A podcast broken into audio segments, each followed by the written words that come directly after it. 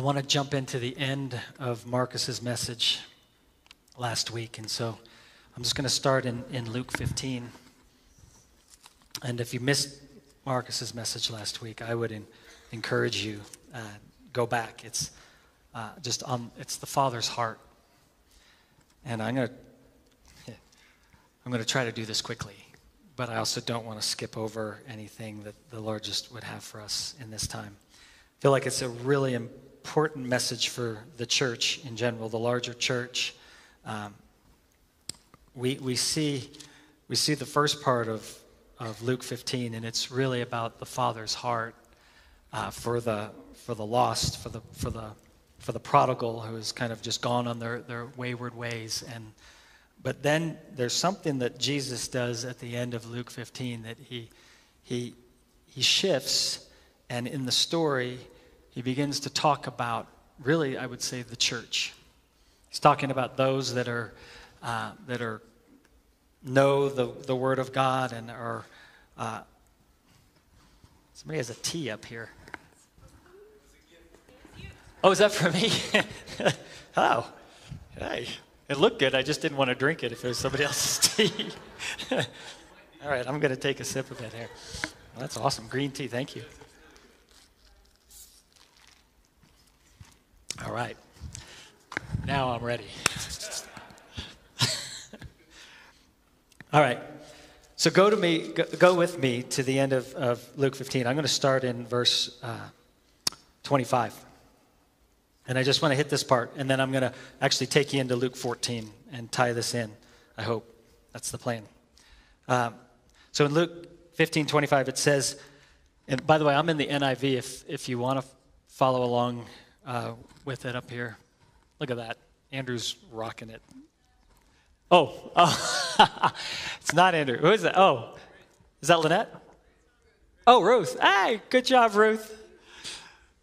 Way to go. Okay, here we go. So, meanwhile, you guys know the story, hopefully, but it's the son. He goes away from the father. He takes his inheritance, spends it all, ends up with the pigs. Ends up trying to eat the pig slop, and finally it says he comes to his senses. Comes back to the father. He's like, I'm just going to surrender basically my life. I'm going to live for him as a slave or a servant of him because it's a better life than the life that I have currently. And as he goes to the father, he's about to tell him what he's going to do, and the father basically kind of shuts him up and says, nope, you're my son. As he came back, and as he does repent, he comes back into that place of repentance. He surrenders his life, basically. It's a beautiful place of that, like, okay, I've tried to live my life. Now I'm going to live for you. And the father goes, awesome. Come on in. And he wraps his arms around him, kisses him, puts the robe on him, puts the ring on his finger. That's the beautiful part of this parable that Jesus has. The sad part is actually the second part. And you see, again, the Father's heart. The Father, or Jesus, didn't just spend time with the sinners. He also spent a lot of time with the Pharisees, with the teachers of the law, with the Sadducees, with those that were well-trained in the Word, with those who are kind of the pastors, the teachers, the ones who have been in church for 20, 30 years, and that know what to do and how to do it and how to live the Christian life. And by the way, I'm going to probably offend everybody today. But let me just say, I love you. And then you're going to get offended, but that's okay. And then the Lord will help you with the offense, and then you'll love me back, and it'll be all good. And God always works it out. But I do want you to open your hearts today, just to kind of hear things, not from a perspective of them, but maybe that we carry some of this in us. And the reason is I feel the Lord wants to kind of remove, he wants to remove those things from us. All those things that could possibly be offenses for what the Lord is about to do in this place and across this state, across this nation, as he pours out his Spirit in amazing ways. We cannot get offended because we think we know the way it needs to happen or what needs to be. Jesus did not offend the sinners. He offended those that thought they knew the way that God worked. It's a lot of us in this room. So don't go, oh, that's them. No, that's, go that's me. Come on, that's me. That's me, yes. That is all of us. There's always that area for, and there's those places in us where we can get offended. And I've seen so many people get offended, and I just go, oh, don't take offense at these things. Allow the Holy Spirit to actually move and bring you into a place of greater humility and dependence upon Him, and in that childlike faith and not the adult faith. We need childlike faith. So where was I? I was telling you the story. So here we go. So now he throws the ring on, he kills the fatted calf, and they have this awesome party. Well, in the midst of all that, the older son is out in the field. He's still working away. He is, even his words, slaving away and obeying the Father and doing the Father's work. And so he comes back. It says, meanwhile, the older son was in the field, and when he came to the house, he heard music and dancing. And so he called to the servants and asked them, what's going on? Your brother has come, he replied, and your father has killed the fatted calf because he has him back safe and sound. And the older brother went, yes, I'm so excited my brother's home. I can't believe it. This is amazing. No, the brother is angry. He becomes angry. And this is much of the church, I believe, and where the church is. And so I'm not coming against the church. I'm saying, church, it's time to kind of shift in our mindset. It says, and he refused to go in. And so the father went out, and he pleaded with him. Again, you see the father's heart. So as he loves the younger son, so he loves the older son. But Jesus is kind of showing two extreme opposites. This spirit of prodigalism, is that a word? And the spirit of religion, this spirit of like where we think we know how God moves. We think we know what God's supposed to do. And so the father's pleading with him. He's like, come in. But the son answers the father, and he goes, look, all these years, here's the word, I've been slaving for you, and I've never disobeyed your orders. You never gave me even a young goat that I could celebrate with my friends. But when this son of yours, he doesn't even acknowledge him as his own brother, which is another area I think sometimes in the church, it's like, well, that's not a brother. No, like when we both are in Christ, we're brothers in Christ, there's a different mindset that we need to have. It says you lay your life down for your brother, not just the ones that you like. So it says, when this son of yours, he's squandered your property with prostitutes, and now he's come home, and you kill this fatted calf for him? And the father says this, my son, you are always with me, and everything that I have is yours. But we had, and I love this last part, we had to celebrate. This is the father's heart. This is what you see in heaven when one comes into the kingdom. We have to celebrate. Why? Because, I'll just read it from here. Because your brother, this brother of yours, which the father reminds him, because the son's going, that's the son of yours, and the father goes, no, the brother of yours was dead, and now he is alive again. He's lost, now he's found. There is a joy that the father had in this, and he's like, we have to celebrate. You have to celebrate. You have to come into this place. This is your brother, and you need to come into this place of celebration with me. You're both, one is not more valuable than the other. But the mindset of what religion has done, I mean, religion is the very thing that killed Jesus. And what happens here, it's interesting that the story ends there. It like doesn't go, then the Pharisees and the Sadducees were like, oh, we're so sorry. We see how we relate to that. We don't know. I wish we could kind of get the rest of the story there, but we don't know the rest of that story. But So take that. This is this place, I believe. And let me say, this older son, I feel like the key in this that he didn't have is he lacked that intimacy with the Father. He did everything that he was supposed to do, but he didn't actually know the Father. In Revelation 2, it talks about to the church of Ephesus.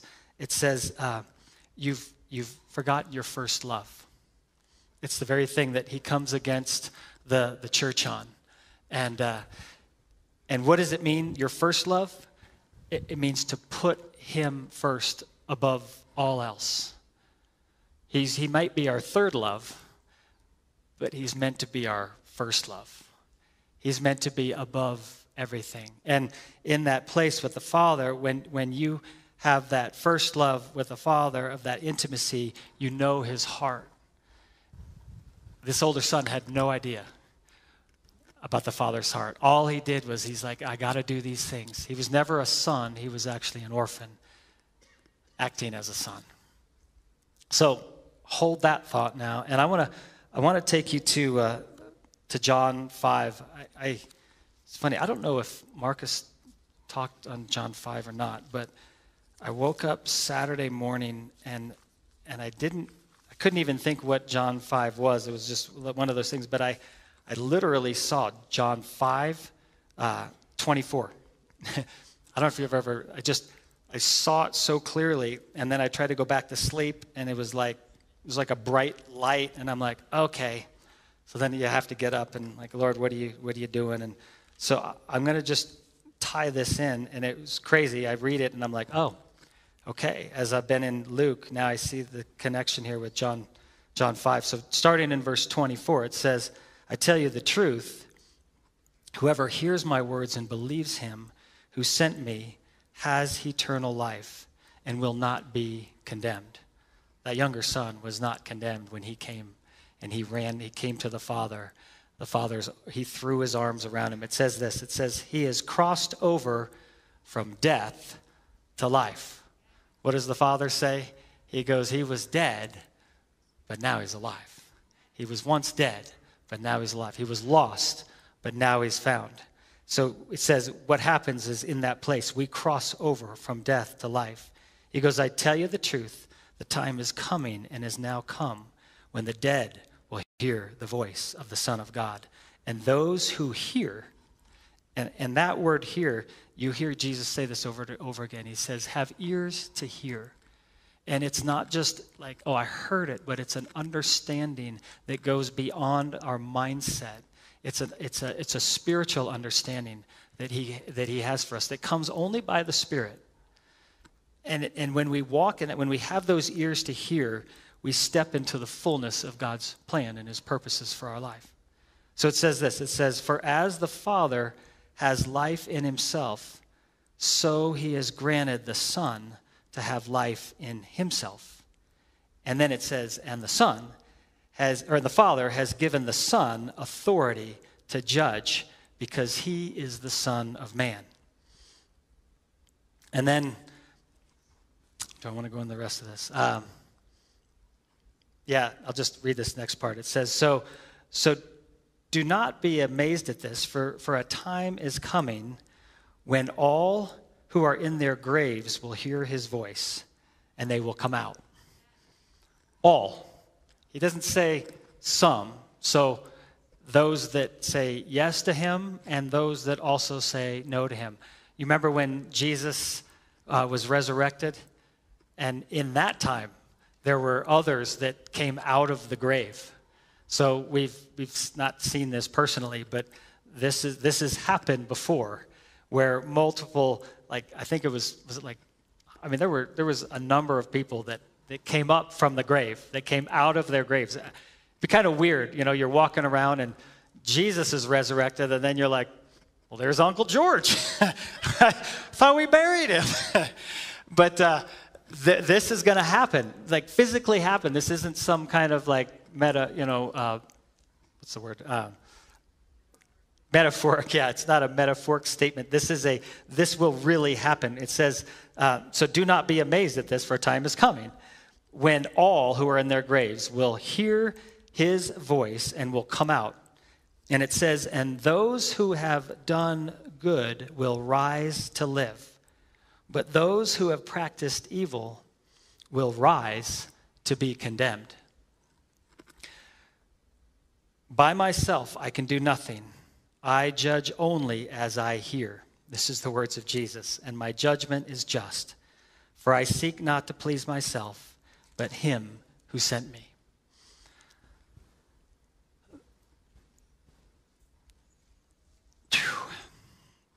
There's a lot to this, and I don't feel like I have the time to fully go into it, but what I want to explain here is there will come a day where there will be a judgment.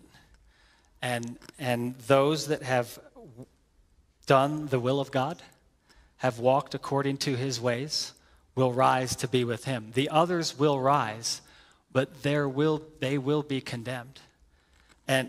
And our part, we play a part in this. Without getting into the details, but it talks about in Ezekiel 33, it talks about the watchman of the wall. And as we are mothers and fathers, as especially those that are mature in Christ and have been walking this life for a while, it is not about us. It is all about understanding the Father's heart. And the older brother did not even understand in that story. The older brother did not understand the Father's heart for the younger son. He didn't even call him his own brother. And so what the father would have loved to have seen is an older brother running after and going after this son and bringing him back and saying, here's the younger son. Now let's throw a party. He's back. But the older brother doesn't even acknowledge him. And I feel like this is that place of that when we don't walk according to the Father's heart, when we don't carry his heart, we think we're doing his will, but we're not actually in that place of knowing his heart.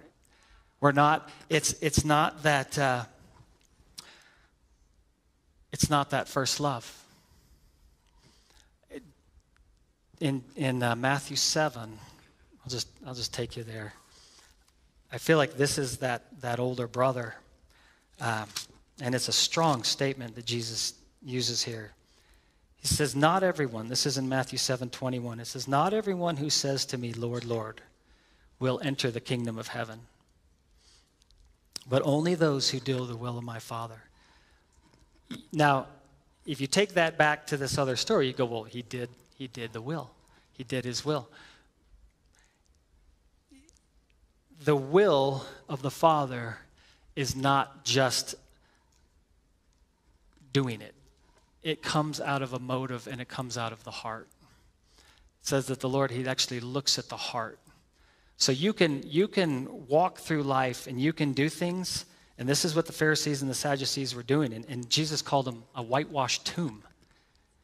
They were doing the very things that they were supposed to be doing, but their hearts were in a different place. And that older son, his heart was in a different place. He didn't have the heart of the Father. So that to do the will of the Father actually requires a heart position. He looks at the heart more than he looks at the action. Now, here's the thing, is when the heart aligns, the actions will follow. It says faith without works is dead. So if you say, yes, I love Jesus and he's my Lord and Savior, and you don't walk according to his ways, and it doesn't mean that we don't mess up. That's where the grace of God comes in. That's where his love, just like he picks us up when we mess up, but we have to turn to him. But if we say we love him and then we walk in our own way, you don't actually love him.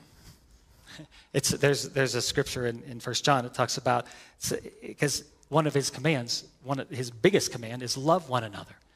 So he goes, if you say you love me and yet you hate your brother, the love of God is not in you. You don't have my love. So it's a heart position that he requires of us. And the thing, I'll just kind of give you the overarching where I'm going here. He requires us to be completely emptied of ourselves. Completely. You can't have any of you left in there. Otherwise, it's not blameless and it's not holy. The holiness and blamelessness comes when we finally get all of us out and all of him in. And yes, his blood cleanses us from all unrighteousness. His spirit comes in us for the purpose of that we would be holy as he is holy, that we would actually step into that place and walk in that place of righteousness and holiness. He's calling us into that place. And it's amazing that the church has kind of dumbed that down and taken this grace piece to go, well, you don't really have to walk that life because you have grace. And I would say we've just missed it. Our job is to fully run after that holiness and that righteousness of the Lord. But we can't do it in and of ourselves. That's where the grace comes in. His grace is the very thing that comes in by his spirit, that he empowers us to walk in the life that he calls us to walk in, that we can actually love as he loved. I don't want to get ahead of myself. Let me jump. So, okay, here we go. Now I'm going to just go through this Luke 14 and move quickly in this. And I think hopefully this will all just tie together here. Lord, help it tie together. So it's interesting that the end of Luke 15, now bringing it back to Luke 14, and it really ties together here. I'm almost like, gosh, should have put Luke 14 after Luke 15, and it would have just kind of flowed right in, but they did it. I didn't do it. So in Luke 14, it starts with this story of Jesus on the Sabbath day, because Jesus actually, I think, really enjoyed offending people.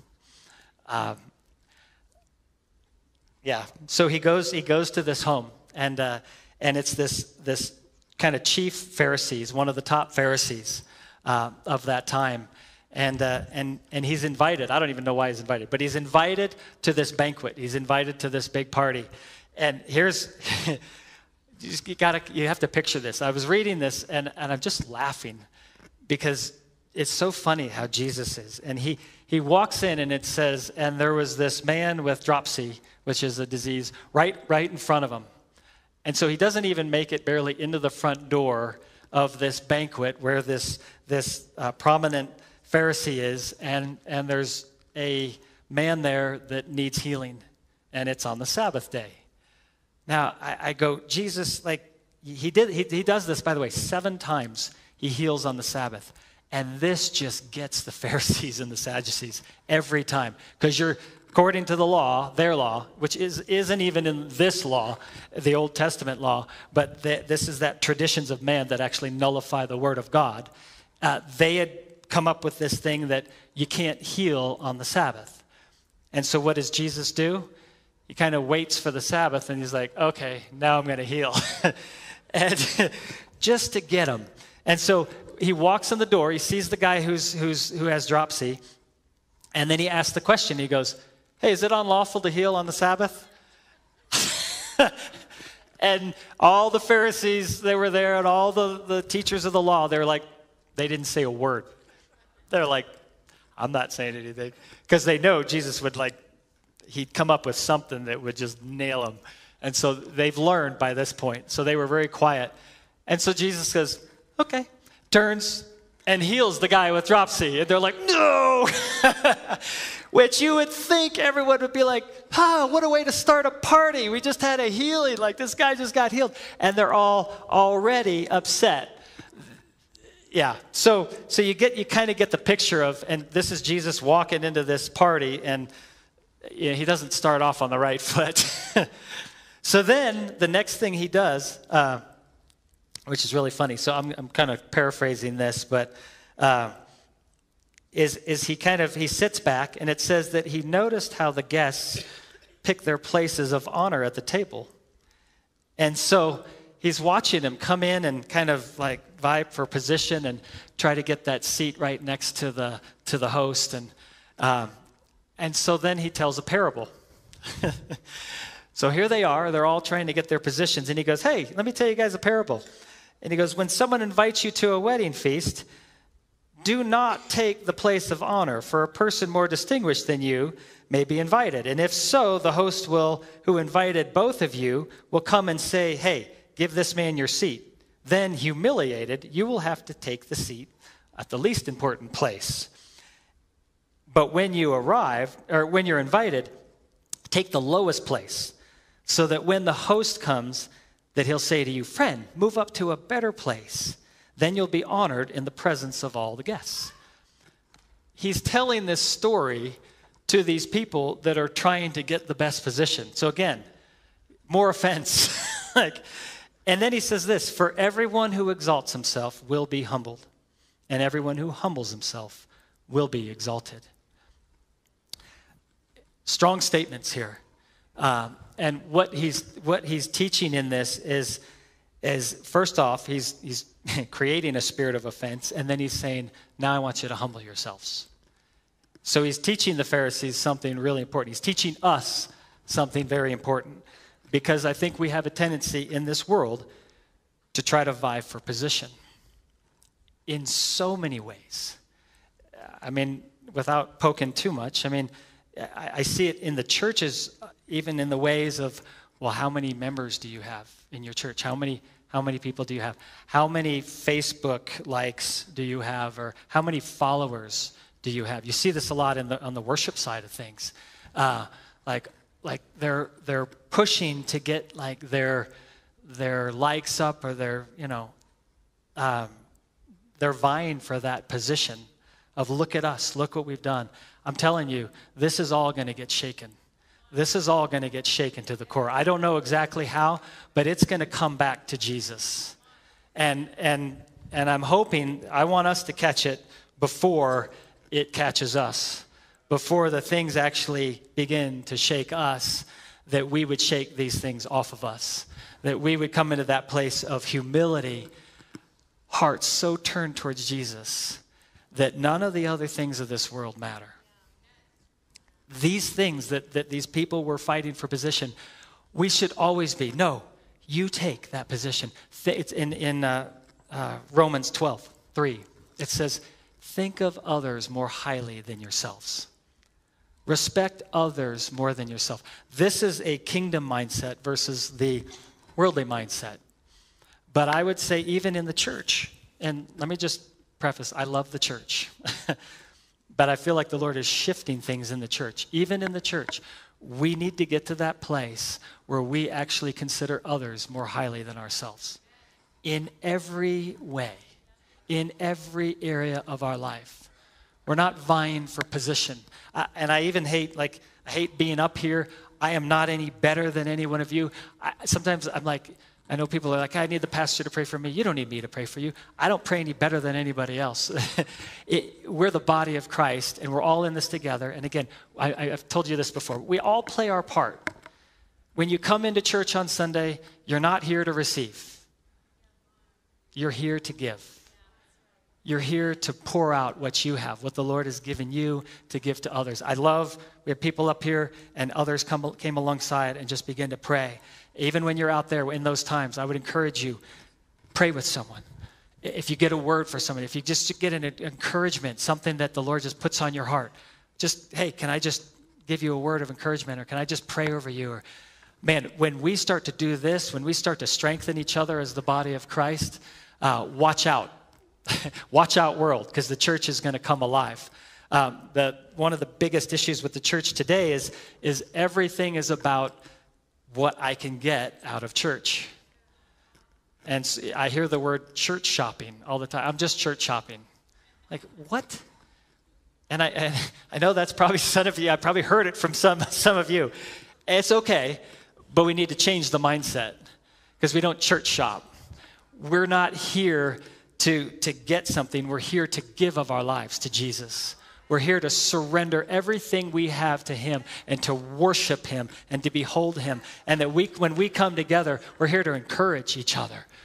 This is the family of God. We're here to come alongside each other. And man, how can we help you? When you've seen somebody struggling, somebody in need, how can I help and come alongside you? Can I pray for you? This is where we've been talking about, we need mothers and fathers in the church to step up and to become mothers and fathers and to walk alongside those that are new believers. That we're seeing so many people come into the kingdom. In the past couple weeks, we saw like 13 2 weeks ago, new believers come into the kingdom, or people coming back into the kingdom. We saw another like 6 or 7 last week. We saw five people gave their life to the Lord yesterday in the food bank line. It's awesome. But I'll say this, it doesn't end there. This is just the beginning of now. Like, those that are new believers, man, we gotta walk alongside them. It's not an easy walk, and it's not an easy walk for any of us. Even where, like, doesn't matter where I am, where you are, where any of us are. It's a walk that we're on. Where eyes are on Jesus. It's a race, and we run with perseverance. We run with that endurance, the race that is set before us. But we don't run alone. We're not intended to run alone. We're intended to do this together as the body of Christ. So, I love, like, as some are gathering together in homes, and this is important. This church is not a Sunday morning activity. Church is meant to be in homes. It's where it started, in the homes. It doesn't mean that we don't gather corporately and encourage each other, but I always think of this as like the locker room. This is not like the main thing for church. It should be Monday, Tuesday, Wednesday, Thursday, Friday, where you're gathering together, you're breaking bread together, you're encouraging each other, praying together. Like, that's the essence of the church. It's the ecclesia. It's not a building. Thank God for this building, and I know this building is going to be used in amazing ways, and already is, but to be used as a resource center to help and to bless. And that we can come together and get direction and kind of meet in the locker room. And, man, this is what we feel like the Lord is doing. Break. Now go and run the place. Now go and do the things that you're called to do. Don't just go. I said this a long time ago, as this analogy of, like, it's kind of like you get into the huddle, Sunday morning huddle, and we go, okay, here's the play. And then everybody breaks, and it's like, and goes, wow, that was a great play. That was awesome. Walks away, comes back next Sunday and says, all right, what's the next play? Like, well, you didn't even run the play. You got to run the play during the week, and then let's come back. We'll huddle up and, like, okay, Holy Spirit, what are you showing us now? What's the next thing that you're revealing to us? But we need to be running these plays. Monday, Tuesday, Wednesday, Thursday, Friday, Saturday. And I know I just kind of stepped off a little bit, but I just feel like this is important. If you don't know how to run the plays, man, come on Saturday morning and just be a part of when we're just praying together. You can help. There's with the food, setting up food, but we take it out and help people in need. And you learn how to pray. Learn how to pray with people. Come alongside somebody else who's doing it. And it's an awesome opportunity to jump in. We're just going to jump in. I always say we don't point, aim, and then shoot. We point, shoot, and then we'll aim. We'll figure it out. We'll get all the details worked out. But let's go after it. Let's go after people. Let's see his kingdom come in this season, in this time. So, okay, let me jump back into this. Oh, we got like another 2 hours. We're good. Okay. I'll be quick. Here we go. So the next thing he does, so he just basically told everyone, hey, you're prideful, you need to humble yourself. Jesus is doing really well at this banquet. The next thing he does is he turns to the host and he says this, hey, if you're going to have this feast, this party, and you're going to invite your friends and your brothers and your relatives and your rich neighbors, he's like, don't do that. And so literally in front of everyone at the party, he's turning to this Pharisee that's the chief Pharisee and telling him that he really messed up in who he invited to this party. And then he said this. He goes, for if you do that, they may invite you back, and so you're going to get repaid. But do this. And this is where he was showing them the heart of the Father. When you give a banquet, invite the poor, invite the crippled, invite the lame. Invite the blind, and you will be blessed. It says, although they cannot repay you, you will be repaid at the resurrection of the righteous. This is this place of a different mindset of we are laying our treasures up in heaven where moth and rust do not destroy. We're not laying our treasures up here on earth. We're not vying for position and kind of coming alongside our buddies. And so let me read this. This Proverbs 19:17 says this. It says, when you give to the poor, you're lending to God, and he will reward you for what you have done. This is a really cool statement. And Marcus and I, we were talking about this, and Marcus was like, isn't it cool if you think of it this way? Like, you're walking along and you see somebody in need and you kind of get this tug on your arm, and it's Jesus going, hey, can you lend me some money? Because I wanna help this guy out. And you're like, oh, yeah. Oh, yes, of course, Jesus. Here, how much do you need? Here's the money. And then Jesus goes, yeah, here you go. I just want to bless you with this. That's basically what we're doing, what we get the opportunity to do. I think when we get that tug in our heart of, man, somebody's hurting, they're in need, whether it's financial, whether it's just they need prayer, whether they just need someone to come alongside them and say, hey, I'm going to walk with you. But you're lending your money, you're lending your time, you're lending these things, and there is a reward. I don't even want to do it for the reward. I just want to do it because it's the Father's heart. My heart is to have his heart.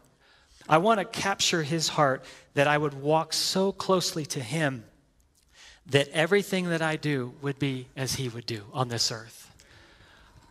That is my prayer for all of us. That is my hope for every one of us, that as we walk through life, we're not trying to I guess I have to do this, or I need to give here or do this. No, we're doing it because we've captured the Father's heart.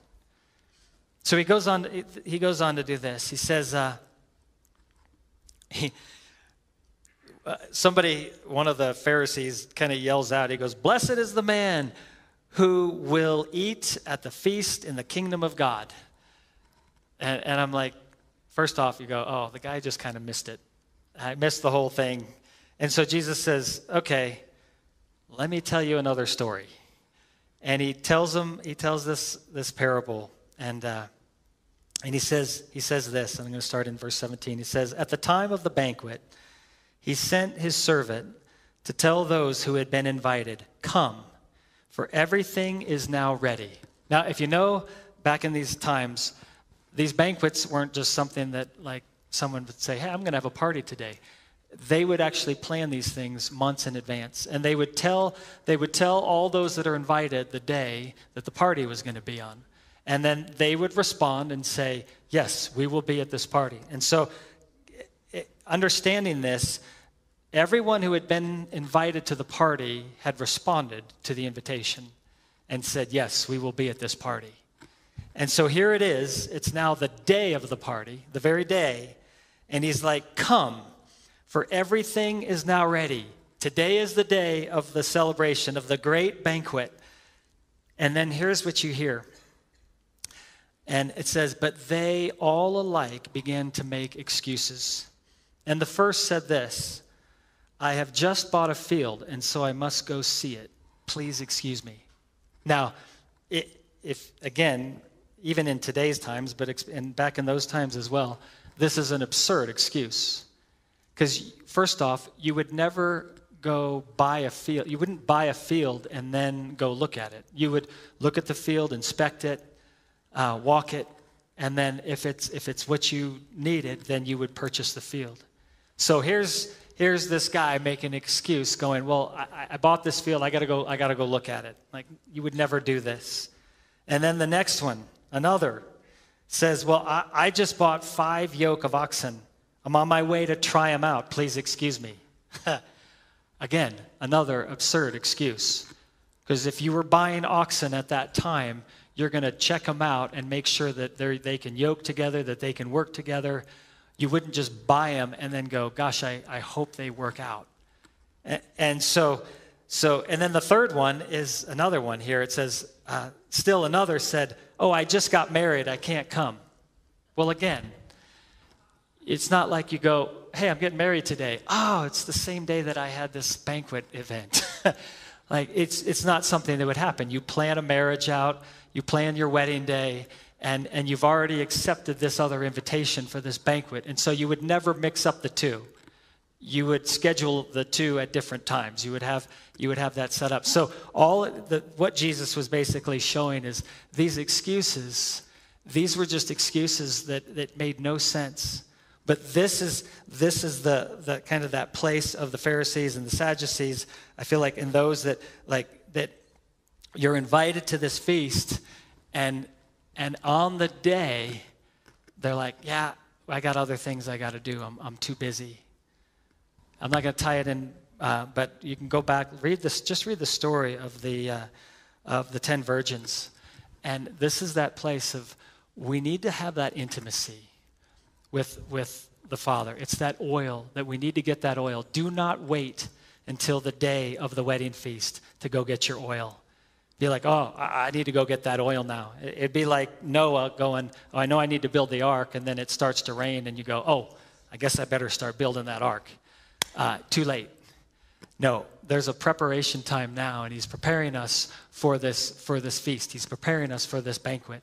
We need to be prepared. We need to be ready, and there can be no excuses on that day. So this is how he responds. This is how the Father responds, or the Master.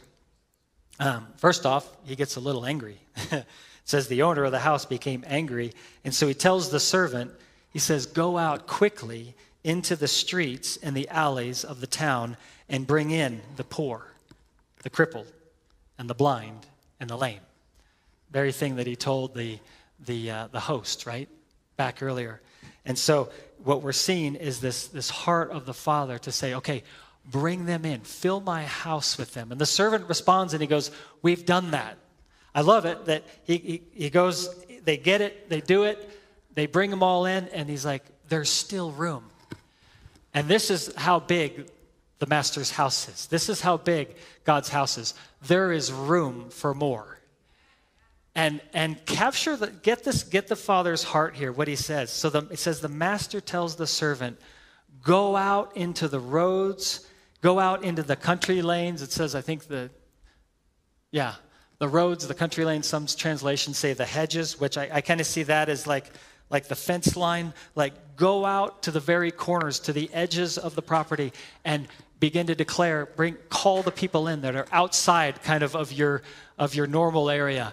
Go get them. And a lot of this ties into kind of that the Jews and the Gentiles back in that time. It's saying like, yeah, it was the Jews, and he's like, well, now go get the Gentiles, which was always the Father's intent, that we, if you're not Jewish, that you actually you're grafted in. We get to be a part of this. We're these guys out here. We're the ones that are on the roads in the country lane, but we're getting called into the banquet, this banquet feast. We get to be part of, we are the bride. We're grafted in as part of the bride for the bridegroom. So here it is. He's saying, go out, and it says, go out into these, and it says here, oh, yeah, it says it right. And compel them. Some translations say make them, but I like the compel them. Compel them to come in for this purpose, so that my house will be full. This is the Father's heart. And I just feel like in this time, we don't have time to wait around. We are in this last season, these last days right now. Yeah, it's clear we're in the last days. If you can you tell by just the things that are going on around us? There's a lot that's happening right now. We're in these times. We do not have time to wait around. This is where we capture the Father's heart. We need to be going out. We need to make the most of every opportunity, as it talks about in Ephesians, to go out and declare the goodness of God, to talk about Jesus, to share about Jesus. I feel like the church has been so asleep in this area as well. And it's like, yeah, we come in on Sunday morning, we love Jesus, and then we go out and we're quiet. We're not sharing Jesus with those that are right next to us, maybe in the cube next to us or in the office next to us. They don't even know about Jesus because we don't want to offend them or don't want them to think that we're pushy or something. I'm like, we got to get past that. We got to get to the pushy point. We got to get to the point where we're going, no, You should be knocking on your neighbor's, like, the office door all the time saying, hey, can I tell you about Jesus now? And they're like, no, I'm really busy. How about now? Is now a good time? Like, we don't have time to wait around. And this is what I feel like is the Lord's saying here. He's like, look, today's the day of the feast. Go out quickly and call them in. Compel them to come in. This is the opportunity we have, and we have it right now to go share the love of Jesus with people and invite them into the banquet. And then this last part that I just want to hit on here is this place of, he goes right into this cost of being a disciple. So it kind of ends with this banquet at the Pharisees' home. And then it says there was a large crowd traveling with Jesus. And he turns to them and he begins to speak to them. And he says some really hard words here. And I think, well, here's the words. Jesus does this over and over again. You want to get offended? Here's an opportunity to get offended. He says, if anyone comes to me and does not hate his father and his mother and his wife and his children and his brother and his sisters, yes, even his own life, he cannot be my disciple. Whoa, now that's offensive. First off, Jesus is like, hey, you gotta love one another, right? He's like, love them as I love you. All of a sudden, he's going, no, you need to hate them. Strong words. We checked it out in the Greek because we were like, well, is it really that strong? It's detest. You need to hate them. So I'm not going to stop right there because I don't want you walking out of here going, well, sorry, I have to hate you from here on out. Here's what I want you to understand. The Father's heart in this is that in order to be a disciple, what he's asking and what he's saying here is we have to give it all up. Everything that's in and of ourselves, we have to give up, which means that my love for my wife, my love for my family, my love for you guys, I have to give all that up. But I can't love you the way that the Father loves you until I, in a sense, hate you. To have that much of a difference between that love for Jesus and that love for you. Because hear me out here. Because when my love is fully dedicated to Jesus, when I go to him alone, above any of you, above my family, above anything else, what I do is I now take on his love. His love is greater than any love that I could possibly have of my own. It says he first loved us with a love that he laid down his life for us. He gave his son as an atoning sacrifice for our sins so that we could have relationship with Jesus or with the Father through Christ and then have the Holy Spirit on the inside of us. That is an amazing love that goes beyond anything that the world could possibly comprehend. So that position of hating my family, of hating them, it's because it's such a difference from my love for Jesus. And then when I receive his love, when I take on that love, now I can love my family with a love that I could never love them with. I could love them with a laid down love that I would surrender my life for them. So it's not just a hate, I hate them. No, I hate them so much that it's such a difference that I love Jesus. My heart is so for him. I'm taking all of him in, which means all of me goes, it's gone. You cannot love your own life. I can love nothing of my own life.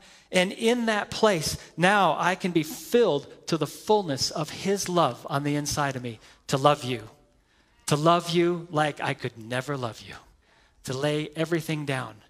This is what he's calling us to. This is how we become disciples of Christ. So all of those things leading up to this, this is the crux of that we got to capture this. He goes into these two stories and basically what he's trying to explain here, in the first one, he's talking about a guy who's building a tower, and he has to estimate the cost of these things. The point in all this is what they're trying to do is reason things out. They're trying to figure out how this is all going to work. We cannot do that. We cannot hold on to anything of this world. I say this all the time. It's that Proverbs 3, it says, trust in the Lord with all your heart and don't lean on your own understanding, which means stop thinking with your mind and allow the Holy Spirit to move you. He says, don't be wise in your own eyes. This is where Jesus, he says, look, unless you become like a child, unless you become childlike in your faith, which means there's no longer this like, oh, I got it all figured out mentality. We have to have the mentality of, even when we know these scriptures, that we say, but Jesus, it's all about you.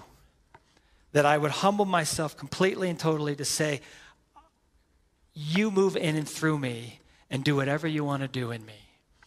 I'm no longer of myself. I'm living my life completely for you, which means that all the things of this world, all the things that we have, our beautiful homes, our cars, our jobs, our families, everything, it means nothing compared to this place that we have with Jesus.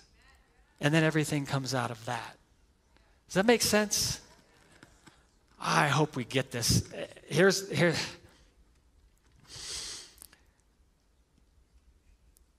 We're going to walk out of this place, and here's the thing. There's going to be things that come up where fear is going to come in, where anxiety is going to hit, where frustration is going to hit. Let this be those flags that come up that go, oh, that's an area of my life that I'm still loving my own life. I'm still loving my own things. Because if you truly lay your life down, there will be nothing that you could get offended by. There would be nothing that would change my love for you. You could spit in my face. You can tell me off, or you can do whatever you want, and my love for you will still be the same because I have nothing in and of myself. It's not for me. I'm now carrying the love of Jesus. And it's what he's calling us to. This is how we become disciples of Christ. He says this. He says, let me say this in verse 33. In the same way, any of you who do not give up everything you have, you cannot be my disciple. Are we willing to give up everything that we have on this earth? And that's, I would say, on this earth. I'll caveat it with that because, it's not about the things of this earth. None of it. It is all about his kingdom. And when we can get this mindset, and that's where these Pharisees and these Sadducees, man, they missed it. They missed it over and over again because they were so caught up in their ways, and they had this mindset of they were doing the will of God, but they never understood the love of God. They never had the love in their hearts, and so they were getting offended right and left. We cannot allow offense to have any part in our lives. Doesn't matter how, but you don't know my life. You don't know what I've been through. I was going to say I don't care. I do care, but it should not matter because you're holding on to something of this earth. I do care. I care for you. But I care more that you actually let go of that thing than that we work out that thing and we deal with it. Don't deal with it. Die to it. Let it go. It's of this earth. It's of this world. We're called to love with his love. So would you guys stand?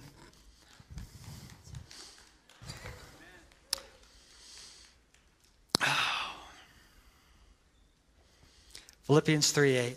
I'm going to pray this as we close.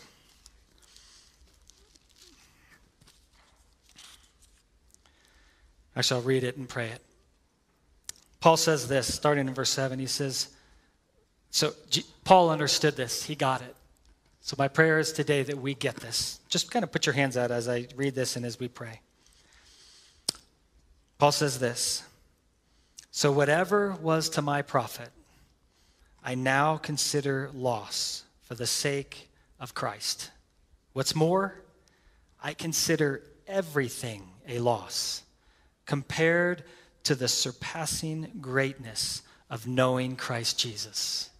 Lord, I pray that everything that we think is so important, that we would be willing to lay it down for this very thing, for just the surpassing greatness of knowing Christ Jesus, my Lord. It says, for whose sake I have lost all things. He says, I consider them rubbish. That word is actually poop. Consider them poop, that I may gain Christ. Lord, I pray that we would consider everything of this world, all the things that we have, all the things that we had maybe, and that we're even being shaken and maybe we're losing at this time. Lord, that we would consider them rubbish, that we would consider them dung, that we would consider them as worth nothing compared to this, compared to knowing you, compared to gaining Christ and being found in Christ. May we be found in Christ, not having a righteousness of my own that comes by the law or by the things that we know or by the things that we do, but that it's only through our faith in Jesus, our faith in Christ, the righteousness that comes from God and is by faith. And then he says this, I want to know Christ. Lord, I pray that we would, this is what we want more than anything else. Jesus, we want to know you. We want to know you intimately. We want to know your heart. We want to know your ways. We want to know your voice. We want to know your spirit. We want to know your character. We want to know you, Jesus, and then the power of the resurrection. That as we die to ourselves, that we actually can live resurrected lives in you. As we give of our own lives, as we say, no longer will I live my own life, my own way, with my own desires, but I'm going to die to that. I'm going to allow that to go and be crucified with Christ.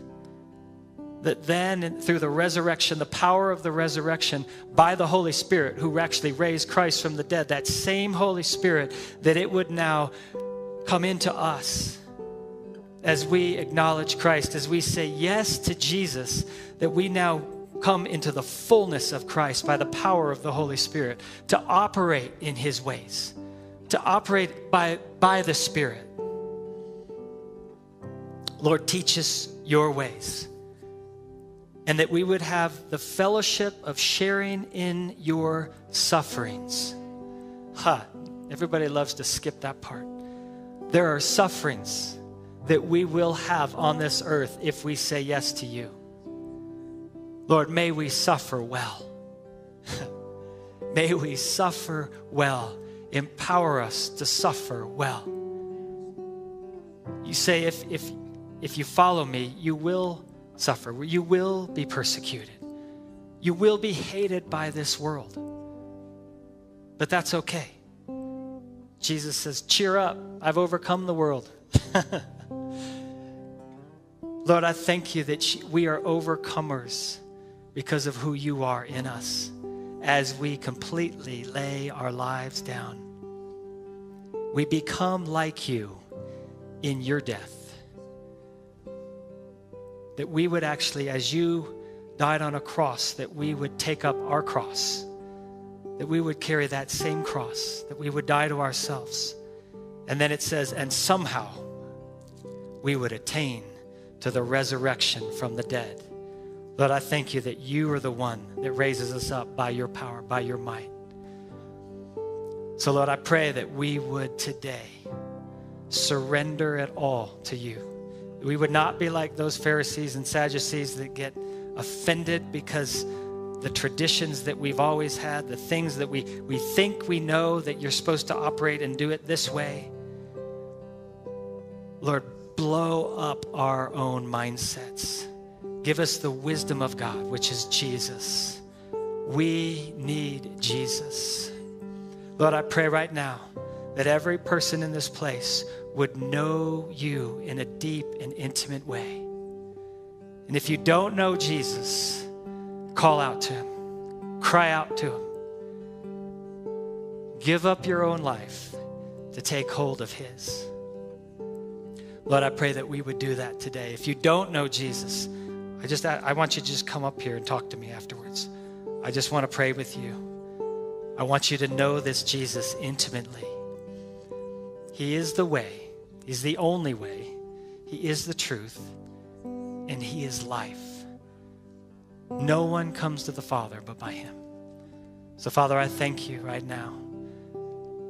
This is a life we will live, laid down. We will be those that follow you. We will be disciples that hate everything else so much that we would just take hold of your love. And in that place, in that love, that we could love others with lives laid down, surrendered, fully surrendered. In Jesus' name, amen.